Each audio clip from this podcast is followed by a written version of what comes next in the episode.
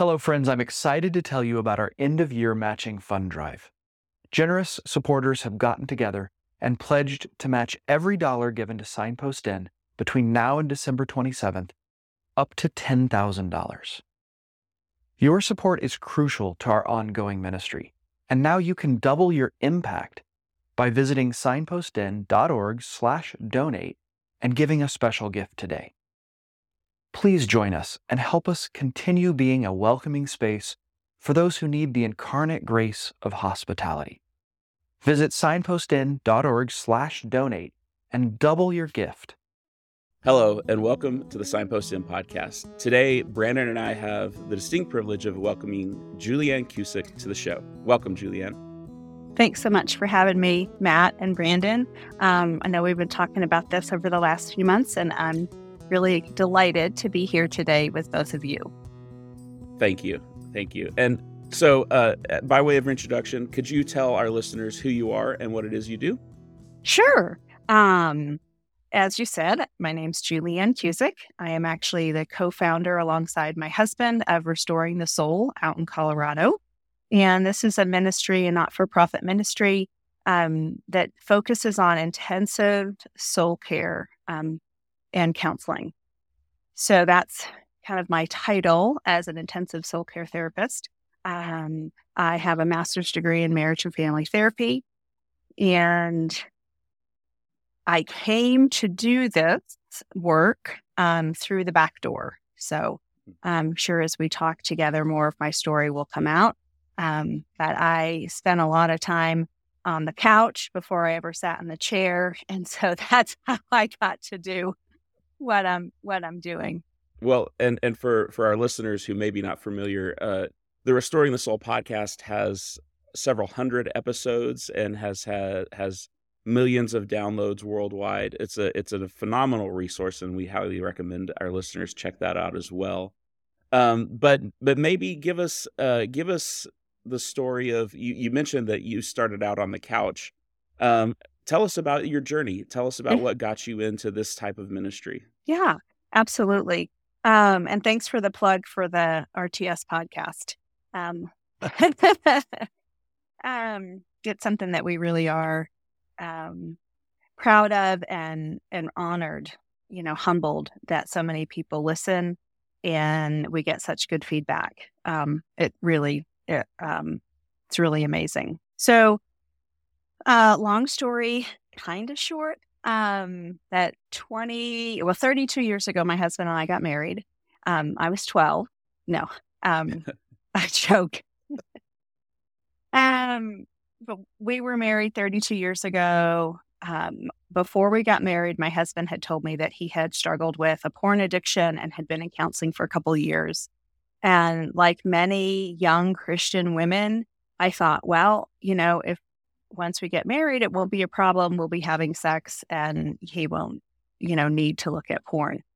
Um, and how naive I was because really porn addiction has nothing to do with sex with your intimate partner. Um, has a lot to do with a whole lot of other stuff. And the third year of our marriage, I knew something wasn't right. And I actually caught Michael in a lie. And, you know, he was supposed to be working, he wasn't supposed to be working. It's like, well, which is it? And the blood drained from his face. And he said, I need to tell you something and I mm. immediately like whoops, just felt sick to mm. my stomach. And he started to tell me about the last year um, of our marriage of secrets that he had kept, behaviors that he had done, um, acting out, um, watching uh, porn, and, you know, drinking at his lunch hour, like really lots of behaviors that um, could have cost him his job, um, could have cost him his marriage, which that's pretty much where I was like, dude, uh, I'm out. Like, um, is not what I signed up for. Um, so we thankfully had really good mentors at the time. So thus began the, or continued, I should say, the sitting on the couch because we had both been in counseling before we got married.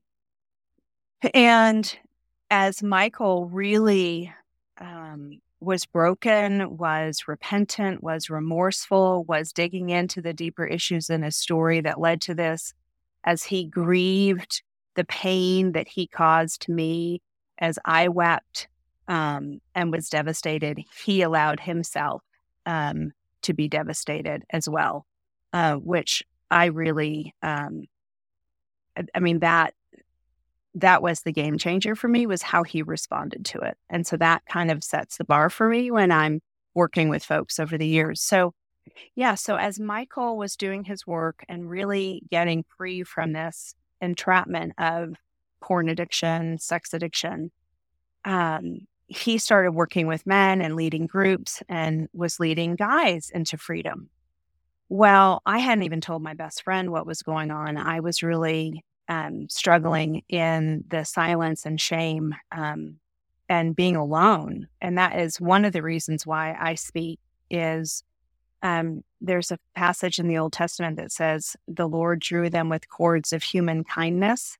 And that's really how he drew me. First, it was um, wives of men that were in his men's group wanted to talk to me because I had been through it.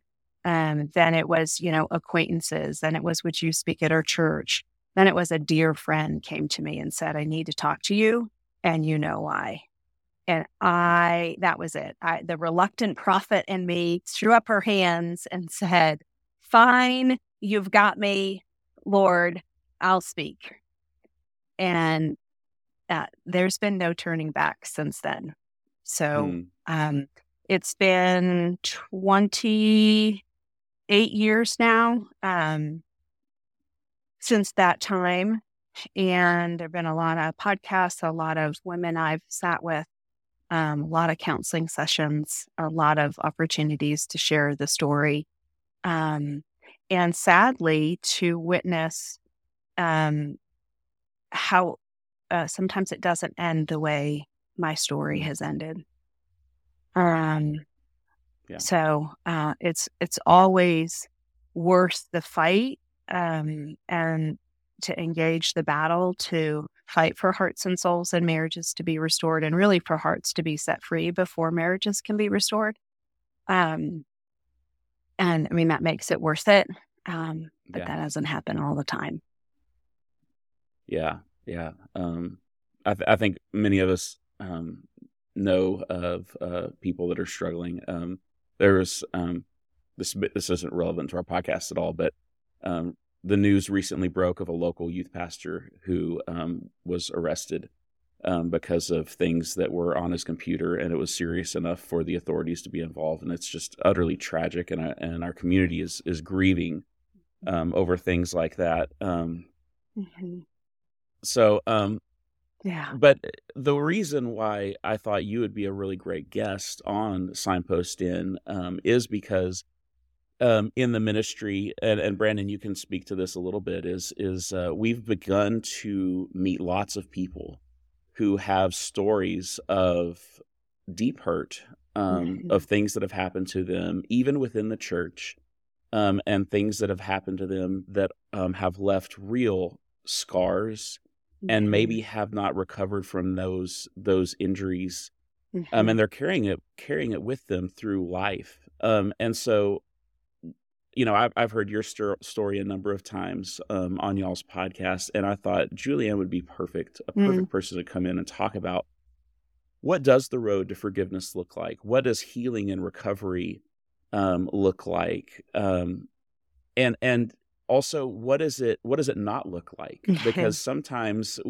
sometimes we smuggle in bad ideas um, into our theology, into our understanding of what forgiveness is, and um, and I I think it's a good idea for us to maybe dismantle some of the bad ideas that we we have mm-hmm. and talk about what it actually does look like. Mm-hmm. Um, I don't know, Brandon. Um, can you think of any examples of of where uh, you've spoken with people who um, think that in order to be a Christian and have complete forgiveness and and walk walk out what Scripture calls us to, um, maybe they're they're smuggling in some of those bad ideas, bad theology yeah, um, I mean, maybe I'll take the question slightly different angle, which is that I think the question I hear more often than not, and Julianne, you may have more of this, but is is really the question of just how do I forgive? Mm-hmm. And I Mhm. think the assumption behind that, there's lots of different things that happens behind that question, but Mhm. but often the fear behind the question is, well, one, I don't want to. if I if I do, what does that mean for the person I forgive? Mhm. And then two, Mhm. what does it say about me if I can't Mhm. before God? I mean, you know, those are the ways that I sometimes Mhm. hear that. So I don't know if it's bad theology so much. There's certainly that there as it is. I we I don't think we talk much about forgiveness Mhm. in depth or in specifics within the church. Mhm. I think we say you should be forgiving, and that's it. Mhm. Yeah. Well, it's interesting. And Matt, you bring up just uh, another heartbreaking issue that the church is facing, um, not just in marriages where there's betrayal trauma, but in churches where there's betrayal trauma. Now, it's it's a different type, but it's spiritual abuse. It's our leaders preying on their people. Um, it's when stories break and there's sexual brokenness, or there's an affair, or you know, just fill in the blank. Um, and and I think we talk about forgiveness prematurely. Hmm.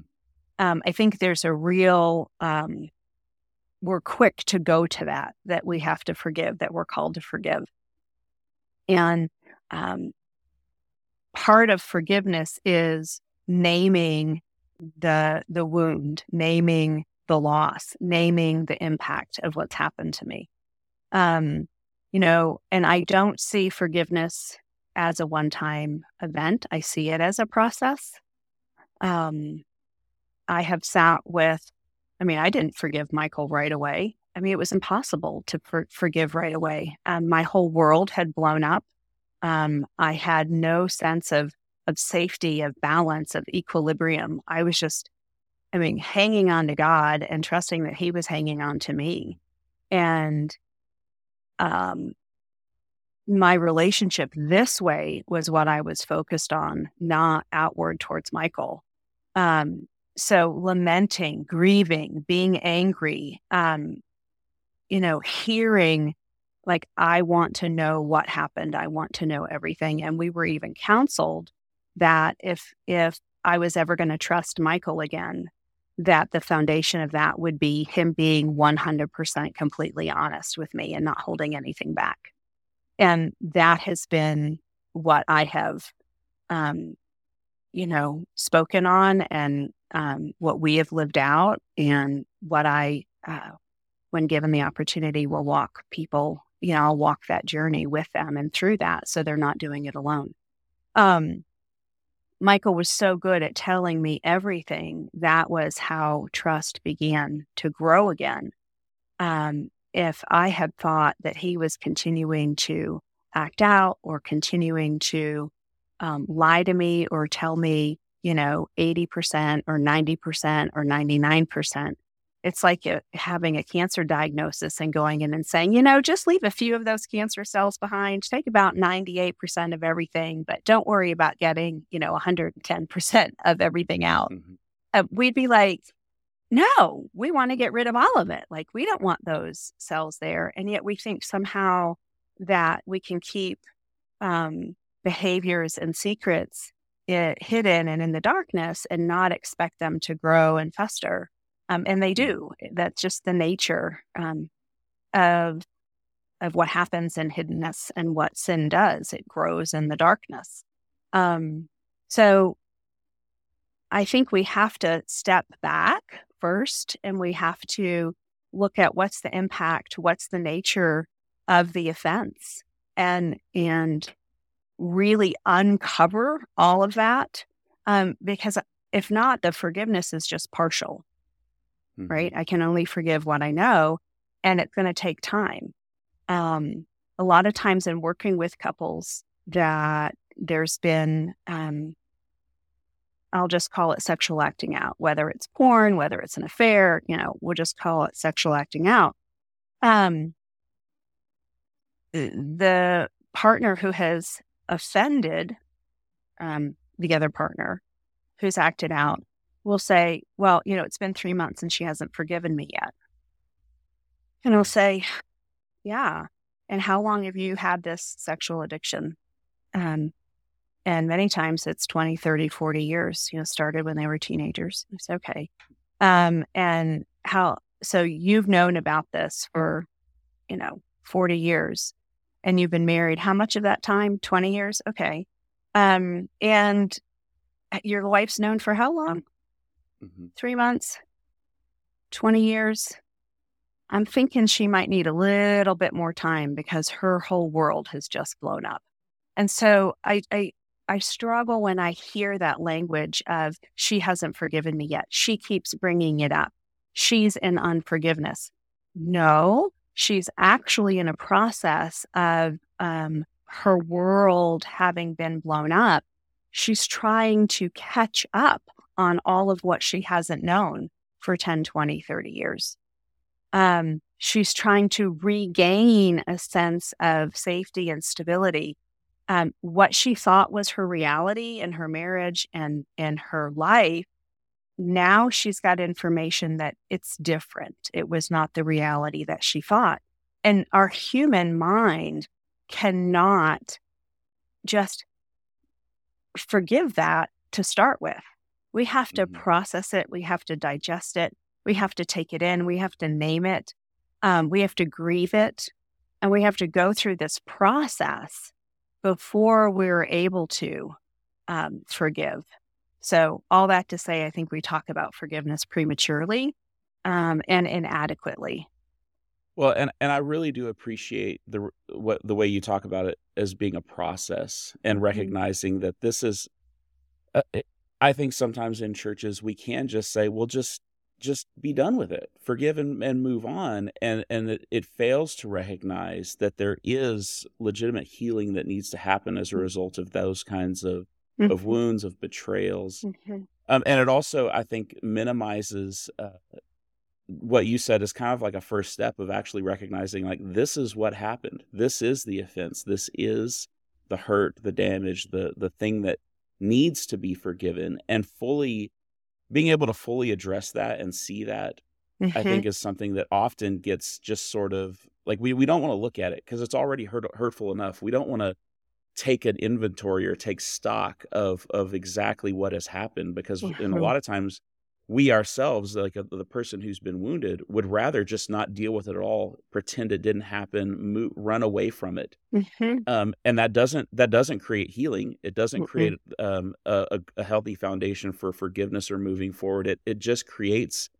uh, it's sweeping sin under the rug mm-hmm. and that's that hurts everybody involved mm-hmm. Mm-hmm. yeah um, absolutely and there's a big difference between forgiveness and restoration. Mm-hmm. Um, eh, so I can forgive someone, I can release them from oh, the burden of what they have done, but that doesn't mean I'm going to enter back into relationship with them. Mm-hmm. Um, so when we're looking at um, you know, a church member who's been preyed on by a church leader, um, or a staff, church staff who has been preyed on by a pastor. Um,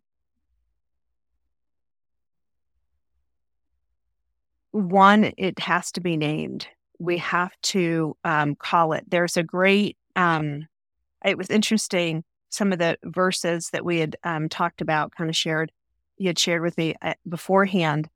Um, they're not the ones that I usually use. And I think the ones that I use are the ones that are overlooked. So Luke 17, 3 says, if your brother or sister sins against you, rebuke them. Hmm. Um, if they repent, forgive them. Hmm. Who wants to sign up to be rebuked for their sin? Right? I mean, talk about embracing humility, honesty, um, brokenness, uh, vulnerability to allow myself to be rebuked by another um, for how I have impacted them, for how my sin has wounded them. Wow, let's talk about that for a moment as part of this forgiveness process. So basically, the person who's wounded is called to confront the person who has done the wounding and say, This is what you've done. Hmm. Then scripture says, if they repent, what does repentance mean? Repentance really goes hand in hand with forgiveness. It doesn't always happen, um, but it's like the, a teeter totter, right? On one hand, we've got forgiveness. On the other side, we've got repentance.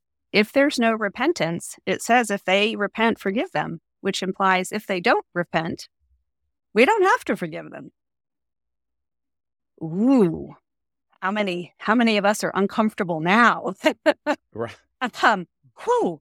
Um, so uh, Second Corinthians seven talks about sorrow leading to repentance and how true godly sorrow brings repentance, and that repentance then brings salvation. It brings life.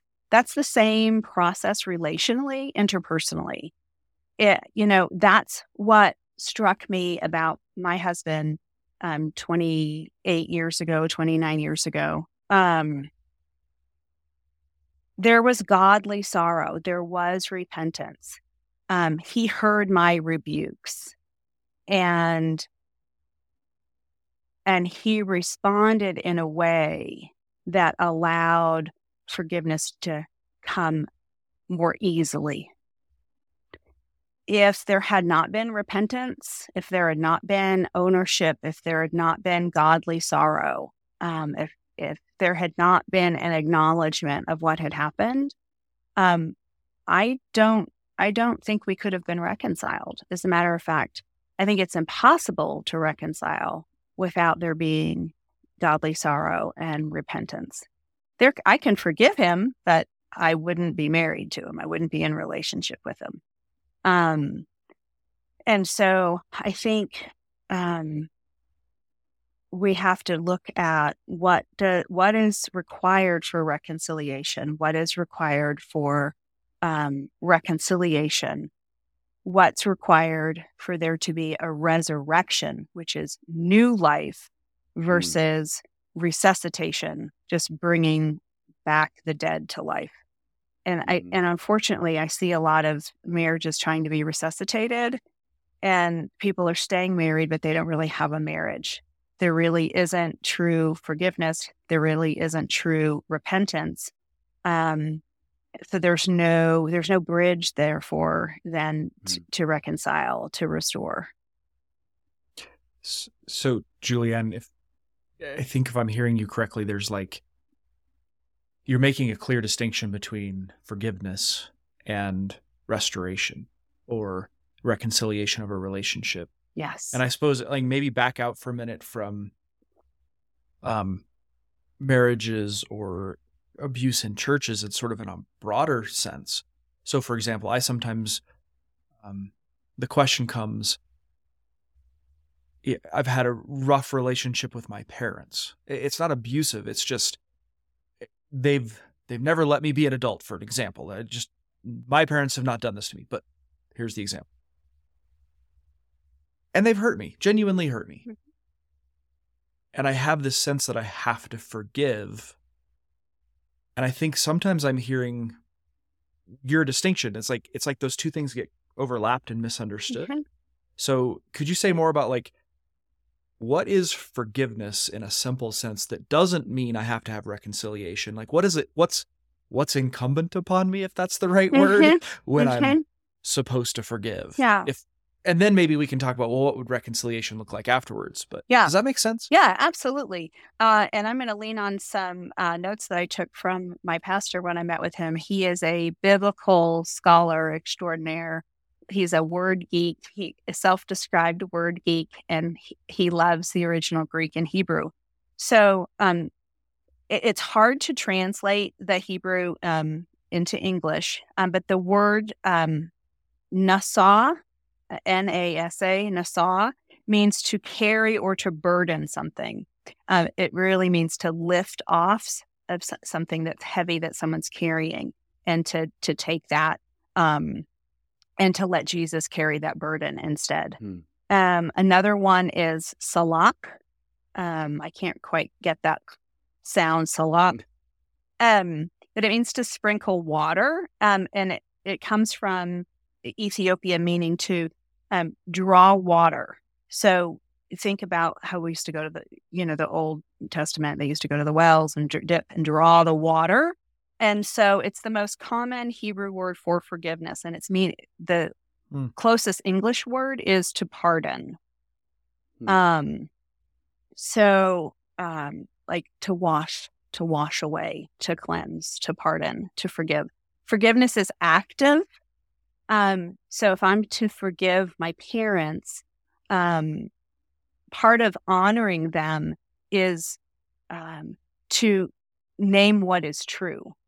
And again, we're coming back to again the injury. We have to name it um, first, um, and then to to bring the water of pardon or to lift off the the burden means I'm not going to hold it against them anymore, right?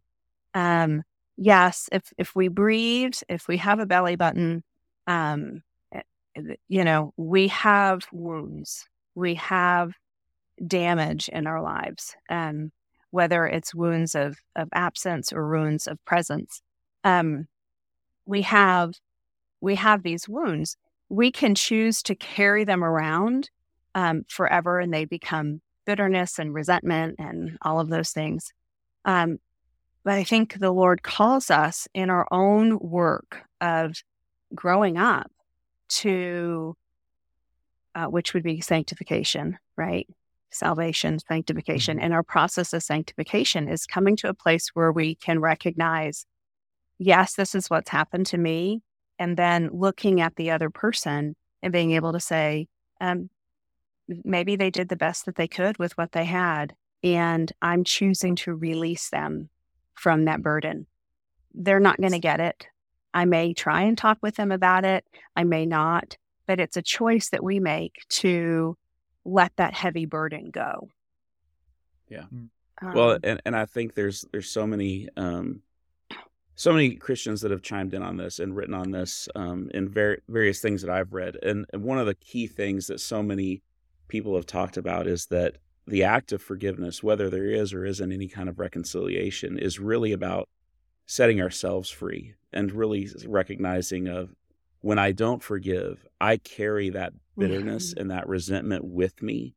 And that makes me a slave. It makes me a slave to that past hurt for as long as I hold on to it. Mm-hmm. And so the, the act of forgiveness can be a, a, a very freeing thing, but it, but if that's the case, why is it so hard, right? If if we recognize like, oh, I, I can set myself free from all this hurt, if it, it sounds so simple, but then it's not. Why why yeah. is it so hard yeah. to let those things go? Because they hurt. Because they hurt because it wasn't fair. You know, we didn't we didn't get what we were supposed to get. You know, we got a, a stone instead of a fish. And and mm. and it hurts to not get what we were created to get, what we want to get um, I didn't sign up to have a broken marriage, you know, as a believer. Um, you know, we were trying to do all the right things, you know, follow the rules. And, you know, um, it hurts. It hurts. And so again, I think we, we, we may be, when it's hard to forgive, it may be because we've not addressed the wound. Um, you know, woe to you, teachers of the law, and you Pharisees, you say peace, peace to my people, where there is no peace. We're trying to blanket it over and say, oh, forgive and forget, move on, blah, blah. No. Forgiveness is a call to remember, to name what mm. has happened. We cannot have forgiveness without remembering. Uh, Sorry to just jump, Julianne. That I think that's one of the things that so often is just not said. Mm-hmm. So much pressure to mm-hmm. act like nothing ever happened. Mm-hmm. And I, am hearing you say, no, you have to actually name. Uh, you said this earlier that you have to name what's true. Mm-hmm. And I hear that being so important both on both sides. Like I have to name this person, this parent, my husband, whatever, my this is what was done wrong. Mm-hmm. I also have to name what's true within me. And this is how I feel about it. And this is how much it hurt me. And then the, I heard, you know, the other thing you said was part of the process is lamenting. Lamenting is remembering mm-hmm. Mm-hmm. and grieving mm-hmm. the hurt. I, am sorry to, I just, I'm like a light bulb pops on when you said it that way. And so I'm like, ah, but I just, so many people, I think, yeah, I, that's not really a question. I just, so many people I know feel like so much pressure to sort of instantly flip a switch yeah. and be done with it. Yeah. Yeah. Yeah. Um, yes, I agree wholeheartedly. And um, I also think that that we're we've got this impression, you know, I even use the phrase forgive and forget and move on. Well, forgetting that's not what we're called to. And um and the the idea that that forgiveness is a process, not a moment.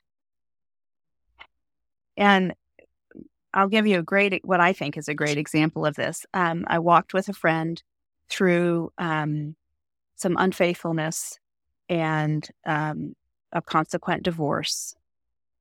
And it was five years out after the divorce. And um, her mom was ill in the end stages. And she said, I have to forgive him all over again because he promised me he would be here with me. I wouldn't have to go through losing my mother alone. And he promised my mother he would be here for her and she wouldn't have to. And he's not here. And she's like, I'm hurt and I'm angry and it's five years out. Now, how could she have known that that was going to happen? She couldn't. So that's that. Here's another opportunity five years later. She's forgiven, released, you know, turned him over to what he wanted. Um, and here I am having to forgive all over again because there's a new loss. Um, and so I think that's one way that forgiveness is a process is we can't forgive everything because we don't know the full impact. As time goes on, there might be oh, did I? I thought I forgave him before, but now there's a new level or a new layer to this healing and forgiveness because something else now has come up. Um, this this story with this couple um, doesn't end there. Um, there was dramatic transformation, um, mm-hmm. years five to ten, and a reconciliation, and a coming back to the Lord and coming back together, um, and a remarriage that doesn't always happen. And for many years, uh, I ministered alongside this woman, and she was divorced, and I was in the restored marriage. Um, there's no guarantee. Now, um, so it's beautiful to have seen them live long enough to be able to have restoration. But it came mm-hmm. through his owning what he had done, naming it, taking accountability and responsibility for it through brokenness, godly sorrow, repentance. And through that, there was a process of healing. Um, they had remained friends, but their marriage became restored. Well, what's what is your advice, encouragement to those folks who the the party that has done the wounding won't name it, won't mm-hmm. take responsibility. Mm-hmm. You know, how, what then? Yeah, mm-hmm. you're stuck in this place. Yeah, forgiveness is so much easier when um, the person who has, you know, been the offender names it, owns it, takes accountability and responsibility for it. When that doesn't happen, then there's choices, right? What are the options? What do you want to do? Um, what what do you need to live this way, connected with God, um, to be free from this? And that's that's and brings us to another area. As I talked about my friend whose marriage um, experienced divorce, we don't want to talk about divorce in the church either. Um, you know, it's stay stay married at all times because um, God hates divorce. Um, but if we look at the original Hebrew of what that means it means he hates that men's hearts are hardened and that there's actually a need for divorce. Um, divorce is a grace. It's the mercy boat. Um, hmm. it's an um, an uh, a provision that that God provides when there isn't repentance, when there isn't ownership, when somebody wants to stay in their in their ways. And and you know, I, I kind of want to jump in there because there's we we as Christians and and the stories that we tell in the church and tell each other um are are so often focused on the happy ending and the restoration and the reconciliation. And and and that is what god does right? God does miracles like that all the time and we really emphasize those. Um and and we definitely pray for things like that. Um but there there is a reality in in times when when that that ending that we hope for and pray for doesn't happen. And you talked about that earlier about how sometimes it doesn't end the way we want it to. And so i guess um as we kind of approach the end of this or, or, or as we talk about this what what does it look like for the person who who doesn't get their happy ending or doesn't get that uh, full reconciliation and restoration and new life mm-hmm. what is what does walking out forgiveness look like for them and what mm-hmm. is what is healing and, and personal restoration i mean you know you indicated that there's a there's a, a vertical relationship with god that can um, help us through that. But I don't know if mm-hmm. it, do you have any any words of encouragement for those people? Um, it is as individual as each of us, all of us. Um, for some, it's um, staying married and and not having a real marriage where there's um, forgiveness or repentance, restoration. Um, for some, it's living separately you know, and either in the house or outside of the house, you know, staying married but living apart uh, because of what um, behaviors continue to go on and on. Forgiveness, we talked about what forgiveness is and what forgiveness isn't. And forgiveness is not setting aside the behavior if it continues to happen over and over and over again. Um, and so each person has to come to terms with what what is the most loving thing for them to do for themselves and for the the other person um some people stay and um and some people don't and and sadly um it's not so much what we do but why we're doing it because there's a lot of people in the church that are divorced and don't really have like a good reason for that. Um, they did it too quickly. They did it as a knee jerk reaction. They did it out of their pain and their brokenness. Um, but there's a lot of people that have biblical grounds for divorce who stay in these abusive relationships for years or work for an abusive pastor for years. Um, and so it, if the abuse were physical, and not emotional or spiritual, what would we say to somebody being physically abused in a relationship? We'd say, get out, get help. Like, that's not okay. It's not safe. And yet, so many times when there's the absence of broken bones or a black eye, but it's a wounded spirit, you know, a broken heart, um, it's internal, the bleeding, and that we can't see it. We want to mask and pretend um, that it's not there, that it's not real. And that's again, you treat the wounds of my people superficially. Um, you say peace, peace where there is no peace.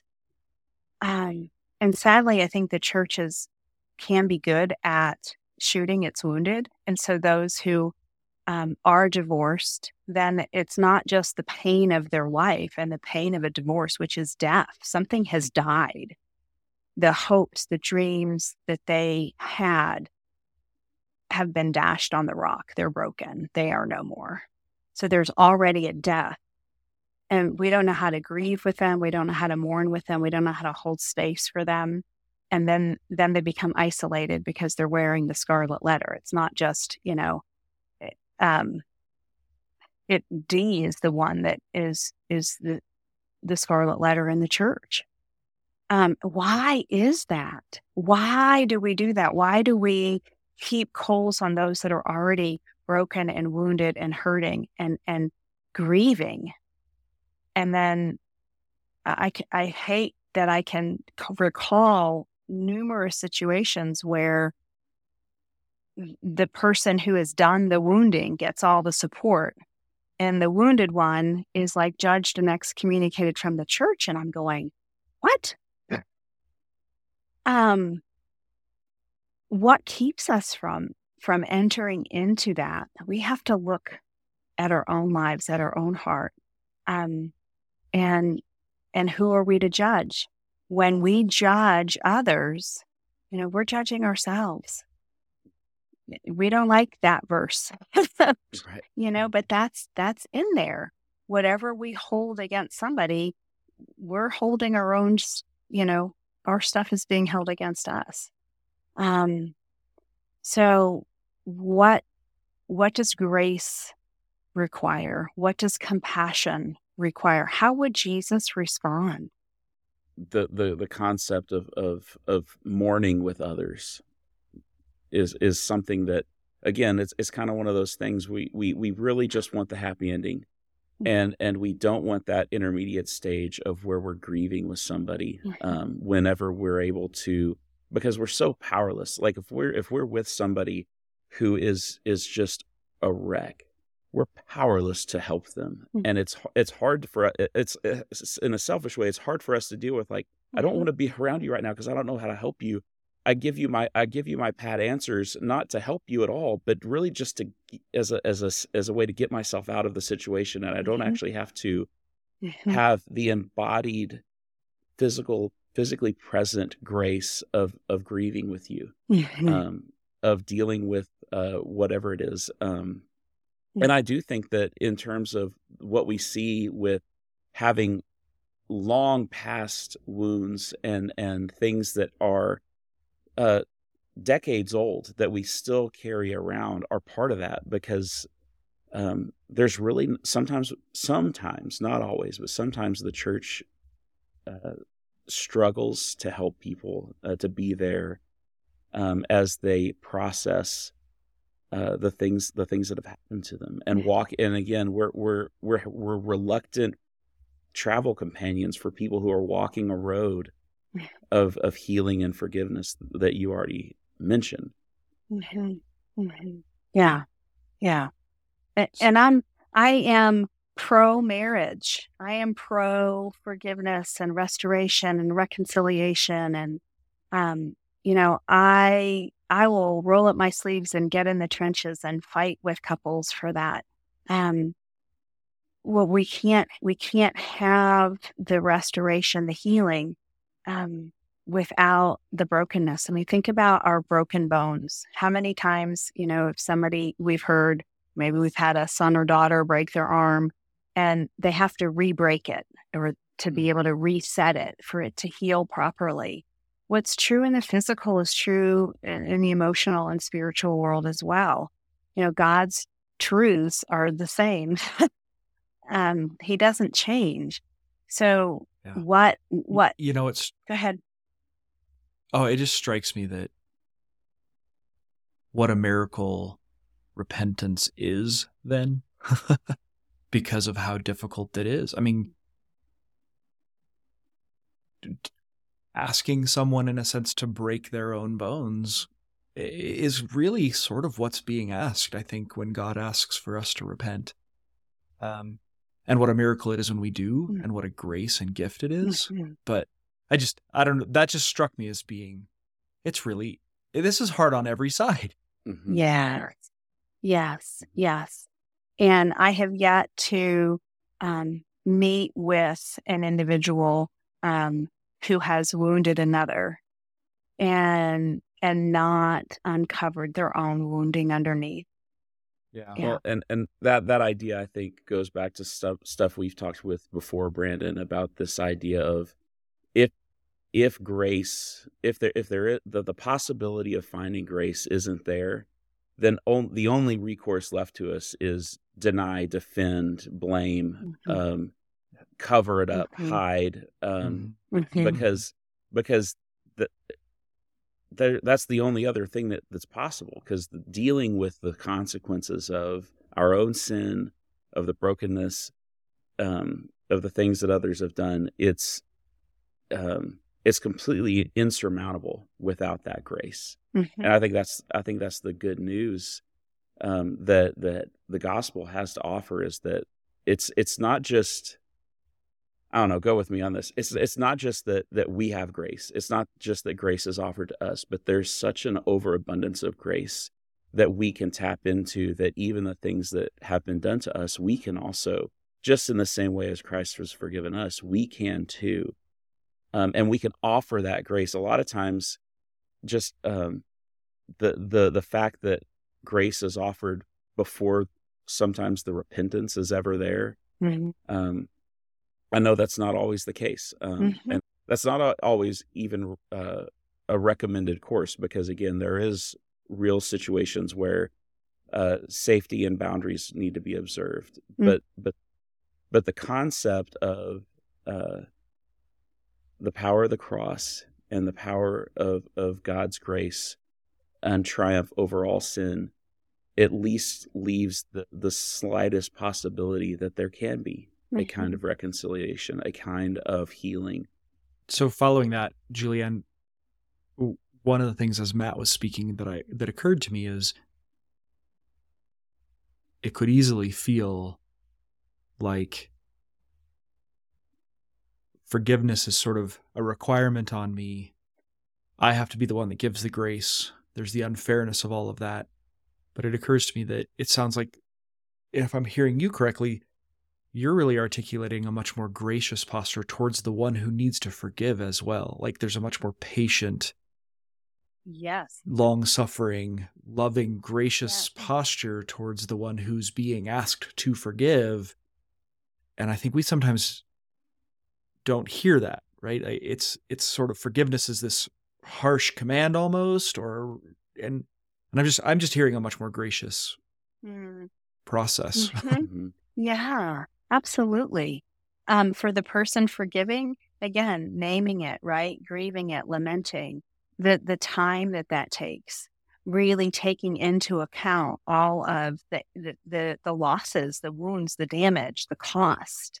Um, and Mm. for the person, um, you know, that we're hoping will be called um, and respond with repentance.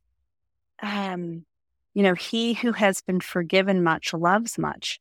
So Mm. it should be a joyful thing to be able to say, "Oh my gosh, this is this is where I've sinned. This is where I've fallen. This is where I've I've wounded you. You know, I've I've taken my own wounds and and now um, I've acted out in such a way that I've I've hurt the person I I should love the most. I should protect. Um, Mhm. and you know, who wants to jump into that?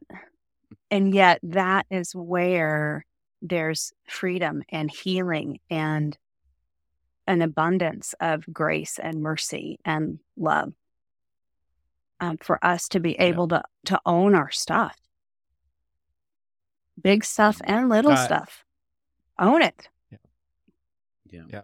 Yeah. I eh, that's such it, yeah, that's so eh, so difficult and yet also I hear that the only space in which any of these things can happen, repentance or forgiveness, is that gracious space within Mhm. Christ who understands us deeply, Mhm, has compassion on us deeply. mhm. And oh, goodness, how much we need I think how much we need to hear that first Mhm, as the context in which repentance or forgiveness is done mhm. rather than the how often we hear it sinfully or it's taught sinfully that God's gracious loving kindness and compassion is sort of dependent upon our repentance and forgiveness. Like you know it's not the ground in which those things can happen. It's the it's the it's the transaction that we're we're trying to achieve. And that boy that's hard to Mhm. that makes it impossible in my mind if it's a if does that make sense? You mean if somebody's holding a gun to your head saying, forgive, forgive, forgive? Yeah, or or repent, repent, repent. Either way, you know. Right. Yeah. yeah. Absolutely. Yeah. Absolutely. Absolutely. And I think I think Scripture talks about a process as well. And um, when they say, you know, if someone, your brother, you know, sins against you, go to them. If they don't listen to you, get another brother or sister and go to them. Right. And, and if they still don't listen, right, then you go to the church. And how many times are we expecting people to repent or forgive in isolation on their own? Where where is their community? Mm-hmm. We need mm-hmm. we need community. And we're trying to do these mm-hmm. big hard things in isolation. And that mm-hmm. goes right back full circle to why I say yes to podcasts or interviews or meeting with people or speaking publicly eh, is because I know what it's like to spend years in silence and shame and solitude. And mm. it wasn't, I wasn't healing. It wasn't until mm. I started sharing and I started bringing it into the light and, um, that, that I started to heal and get free. And and I want that for others. I don't want others to have to be in the silence and the shame and the solitude. I don't want them to be alone. Grappling with these hard, like there's space. There's so much space that God gives us. There's so much room. And we put him in this little box and, and he just doesn't fit. He just doesn't yeah. fit in that little box. He's so much more mm. expansive. Mm Mm-hmm. Yeah. Amen. I love that. I love that. And I and I especially love um I love that part about that you mentioned there about about bringing things out into the light and doing it with community. Because alone and in the dark, the smallest thing seems like a, a terror that is uh, impossible to deal with. Hmm. Um, but whenever uh, we bring it out into the light and we bring others along to help us sort it out, clean it up, make sense out of it, um, it suddenly becomes not nearly as terrifying and not nearly as as devastating. It, it can be dealt with, um, and uh, I I know that um, as as we wrap this up, um, this conversation might have um, brought up a lot of things maybe for some of our listeners, and um, if you're just looking for maybe you just want to um, process that out loud or or or um, on on the keyboard, so to speak, we, we definitely encourage our listeners to send an email at podcast at signpostinn.org. Um, we would love to to hear your stories um, and and process with you if that's what if that's what you need. But but most especially, we would do what Julianne. We'd encourage you to do what Julianne said, which is uh, find a community that's going to offer you that grace, that's going to uh, be long suffering and to come alongside you and extend as much grace and compassion as you need uh, um, until you reach the end of that road, hopefully. Yeah. Mm-hmm. And Julianne, how how if somebody wants to connect with your ministry, what what do they do? Uh, the best thing to do is to go to our website, restoringthesoul.com, and they can um, from there read about our programs that we have, um, our intensives, as well as our men's and women's weekends. Um, and there are pages that have links to podcasts that are on topics such as this um, betrayal, trauma, abuse in the church. Um, we have a lot of great uh, folks that Michael has interviewed um, on the podcast, people that have spoken. So there's lots of resources they can get um, from the podcast as well. Yep. Awesome. Yeah. So, and that's restoring the, sorry, restoringthesoul.com. Yes. Restoringthesoul.com. Yeah. Yes, and Excellent. you'll know we'll you got the right you got to the right place if uh, you find Michael and myself on there, and the one that's in Colorado. yeah. So excellent. Yeah. Yep. yep yeah. Good.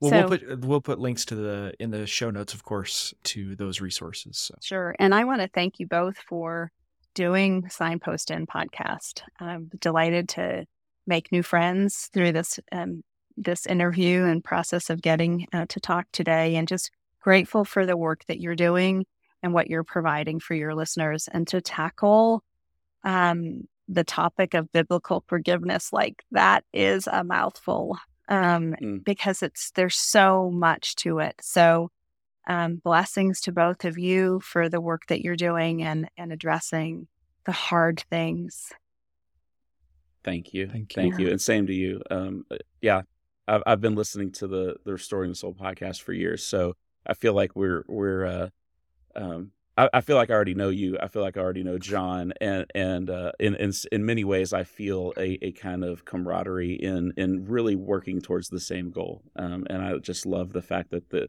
the kingdom is so full of amazing people that are um, pursuing those the the same goal. Um, so that's great. So any any final words, Brandon or Julianne? I just want to say thank you for this opportunity and um, for those who are listening, if there's things that rubbed you the wrong way, um, I encourage you to press into that and be really curious about that um, and to talk uh, with someone about it. Um, and for those that are um, hurting, maybe you feel understood um, in a way that you haven't before, or maybe um, you feel seen in a way that you haven't felt seen before. Just know that you're not alone and God's got you and your story isn't your story isn't finished yet. Amen. That's a great way to end it. Thank you. All right. Um, well, thank you, thank you again, Julianne, for joining us out um, on the back porch. Uh, Brandon, as always, it's these conversations are so great. And to our listeners, may the grace of our Lord Jesus Christ go with you wherever the road takes you. Amen. Amen.